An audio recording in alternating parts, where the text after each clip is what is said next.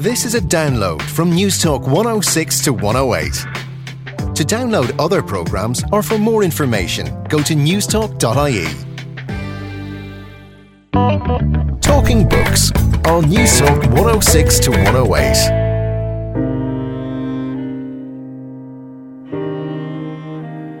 Don't know that he ever came out in the sense that we understand that term, you know, now. Forster's mother was the was the one person he could never, never, never say those words to. Some very close friends knew, some others understood without being told, but by and large, Forster's sexual life was a was a secret. And I think this aspect of him was so repressed, so terribly repressed, gave rise to a lot of his creative work. In fact, you know, while it was a torment for him, maybe we ought to feel it as a blessing.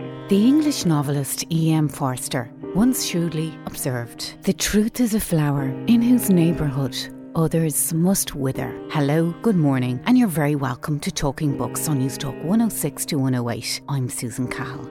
How conservative is Irish publishing and our stories of the migrant experience, which feature African characters and themes of identity, racism, and post colonial politics, disregarded in favour of more traditional narratives first time novelist Oona Frawley and Lisa Coen of Tramp Press discuss creativity, innovation, and the state of independent publishing in Ireland. And when did Buddhism become the alternative to mainstream religion in Ireland? Laurence Cox discusses the first Irish Buddhist who jumped ship and went native, his fascinating account of the extraordinary relationship between Buddhism and the people of Ireland. And award winning South African writer Damon Galgut talks to me about his latest book, Arctic Summer, a gorgeously written literary homage to novelist E.M. Forster. This is a show about intimacy and longing, loneliness and isolation, misunderstanding and memory. But first, Ireland and Buddhism have had a long history, from the earliest trills of travellers' tales in far off lands to a religious alternative to Christianity. Irish people have discovered Buddhism in a variety of ways over the last 14 centuries. Buddhism in Ireland from the Celts to Counterculture and Beyond by Laurence Cox offers readers the fascinating story of how Buddhism arrived and was localised in Ireland. Laurence highlights how in pre independence Ireland, Buddhism was a symbol of human indifference and traces how Irish writers and artists have been playing with Buddhist culture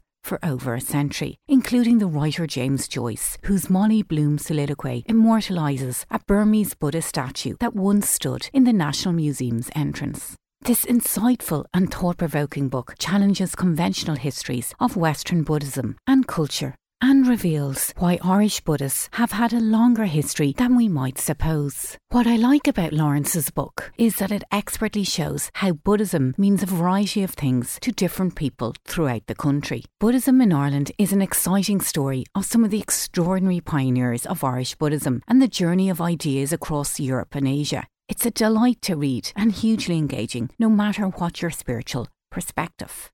Laurence Cox is an engaged social movements researcher and the director of the MA in Community Education, Equality and Social Activism at NUI Maynooth. He's written extensively on issues such as global justice, counterculturalism, Marxism, and labour, and some of his many interesting books include The Buddha and the Barcode, Understanding Buddhism in the 21st Century, Marxism and Social Movements, and Ireland's New Religious Movements. Well, Laurence breezed into Newstalk all relaxed earlier in the week and talked me through how Buddhism has exploded to become Ireland's third largest religion from its first appearances in the 1871 census. Well, I think the Irish Times was quite surprised by it at the time. They had a good long sneer at the Buddhists, uh, Muslims, pagans, and so on that actually turned up when they asked people what they believed. What we do know is that whoever this person was, it was a man somewhere in County Dublin. They didn't put their head above the radar. They wrote it anonymously in the census, and it came up then a hundred years later when the census records were released. There's some interesting stuff in relation to Franciscans in the 14th century. Well, there's this lad, um, James of Ireland, who I imagine with kind of sort of sticky out ears uh, and a bit of red hair, who was a fixer for an Italian Franciscan. And between the pair of them, they went to Sri Lanka, India, Java, Sumatra, China. They might have got to Tibet. The way we know he was a fixer, the Italian guy was not very smart, would not have survived on his own in Asia. When they come back, the Irish guy gets himself himself voted a pension. The Italian dies, he was old. And the Irish guy then starts selling letters of introduction to his dead friend. You can buy the letter, you go and pray at the saint's tomb, and you get healed. So you can imagine people like that around today. And we also had Jesuits in the 16th and 17th century who went to places like China and saw the merits in Buddhism. Yeah, there were Jesuit missionaries all over Buddhist Asia. Um, as far as we know, none of them were Irish, but all that material came back because, of course, there were Jesuits in Ireland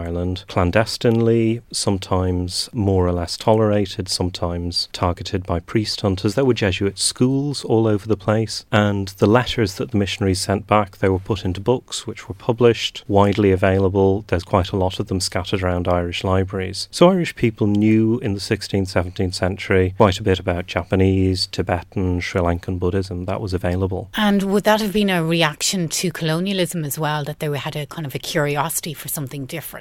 It's hard to know what people made of it in the 16th or 17th centuries, also because that was not a period in which you could say, I think this non Christian religion sounds rather nice. That was not a safe thing to say in the middle of the wars of religion. But certainly by the 18th, 19th century, there are very large numbers of Irish people in Asia. They're soldiers, they're sailors, they're judges, they're traders. Um, some of them, they've finished their work, they've stayed there. Some of them, they're coming back to Ireland. It becomes extremely common. So an awful lot of Irish people just, you know, settle down in Asia for 20 years or maybe for a whole lifetime. And you've some extraordinary stories of some very courageous, but at the same time dubious or a little mm. bit messy as characters. Well, you had to be pretty strong minded. For a hundred years, between that 1871 census and then 1971, no Irish person in Ireland ever publicly says, I'm a Buddhist. It was that difficult. Not just in the middle of the kind of late 19th century, but in the 60s. Nobody said it. Um, so if you were Irish and publicly Buddhist, you were in Asia. And yeah, you'd gone native. Um, in some ways, it's not a surprising thing. You know, imagine you've gone to another country, maybe you've married somebody, you settle down, you do what people do in the village. Unless you were very visible,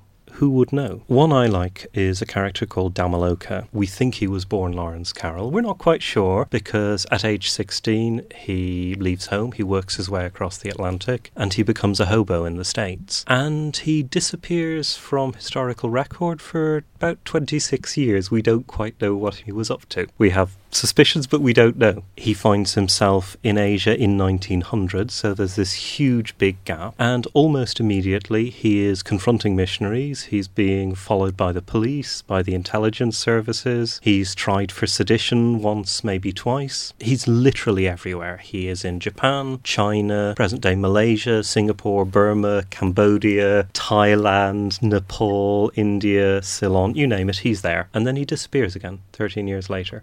We don't know where he died. Maybe he didn't. I maybe he changed his name again. But for 13 years, this guy is an absolute celebrity and a real kind of pain in the arse for the British authorities and the missionaries. And what did Irish people think about him, or what did they know about him, and what was the general reaction? Well, he turned up in the Sunday Independent in 1911, and they were kind of proud of him because they said, well, the British governor came to Mandalay, and there was nobody there to meet him because they were all off to meet Dhammaloka. They thought he was much better. And you could kind of safely clap for people putting one over on the empire over there and maybe say things that you mightn't have said at home all the time. Now, one of the noticeable things, Lawrence, about the book is that there was a huge academic scholarship associated with Buddhism and Buddhist values, with the likes of poets and writers like Shaw and Yeats, who were very intrigued by some of the aesthetic principles and the practices and the rituals, while actually applying it into their own lives as something different. And we had communes, Buddhist thinking communes in Ireland. I think there was one called the Household, and we had vegetarian societies in the 19th century, and lots of interesting, creative, somewhat eccentric people discussing and debating Buddhist principles. But there wasn't a lot of the doing, or what we know today as the praxis of Buddhism. It was very hard to do so. There weren't meditation manuals, there weren't meditation teachers, so you could be inspired you could imagine yourself in Asia, but unless you were actually there, how would you know, really? And it's only in, guess, around 1960 that we have clear indication of the first Irish person actually learning meditation and actually writing about it. And then in the 60s and the 70s, people mostly who hadn't been to Asia themselves, but Asian teachers are in Britain or France. They're starting to bring that into Ireland. They're starting to set up centres. And by the 1980s, 1990s, you can actually go and do a meditation course course, in Dublin, let's say, or in some of the rural retreat centres like West Cork or whatever. Now, some people, when they think of Buddhism, they think of mindfulness and, you know, the sitting still, the calming the mind, the focus. But there's more to Buddhism than mindfulness, and there's more to Buddhism than simply meditation practice. Can you maybe explain for listeners who wouldn't be so au fait with some of the key principles what Buddhism is all about? I think the most basic thing is the proposition that you can change yourself. You can change very fundamentally how your own experience is, your emotions, your actions, and what things are like for people around you as a result of that. Um, it's not mysterious, it doesn't require divine grace, it requires a little bit of learning, a little bit of application. And meditation is an aspect of that, certainly, not all of it. Well, I think particularly for people who'd grown up in an earlier sort of Western Christian context, it was a much bigger picture, and you see that already in the Middle Ages and the early modern period, that you had this Christian idea that time had somehow started quite recently, and the most important thing had only happened at AD zero, and we were not far off the end of time. And it was all happening here in this very, very small space. One of the things that people are most struck by in the 19th, 20th century is this idea time is much bigger than that. There are many, many worlds. There isn't just this little small space in which everything important is happening. And of course, that's what Irish people's experience was as well. You know, if you came from a small town and suddenly you found yourself in India, you had to radically enlarge your sense of what being a human being was because you were confronted with just so much diversity, so many different experiences. So, the kinds of things that people had to come to grips with, they struggled very much with the idea that there wasn't a soul, there wasn't a core self, and this is what enables you to change. There isn't, you know, as they'd usually been brought up with this bad you that was going to stay bad, and if you were lucky, God would pat you on the head and you get into heaven anyway. And Laurence, over the last hundred years, how do you think Irish people have interfaced with the differences in different types of religions and the different practices and the different understandings of self and ego, of death, transformation? I think until very, very recently, the big difficulty for people was stepping out of what they were brought up with. And you can see that still in older people, that very often the same person is very attached to stuff which is their, you know, it's their childhood stuff. But at the same time, that child has often been you know, quite painful, quite upsetting, quite controlling. So stepping out of that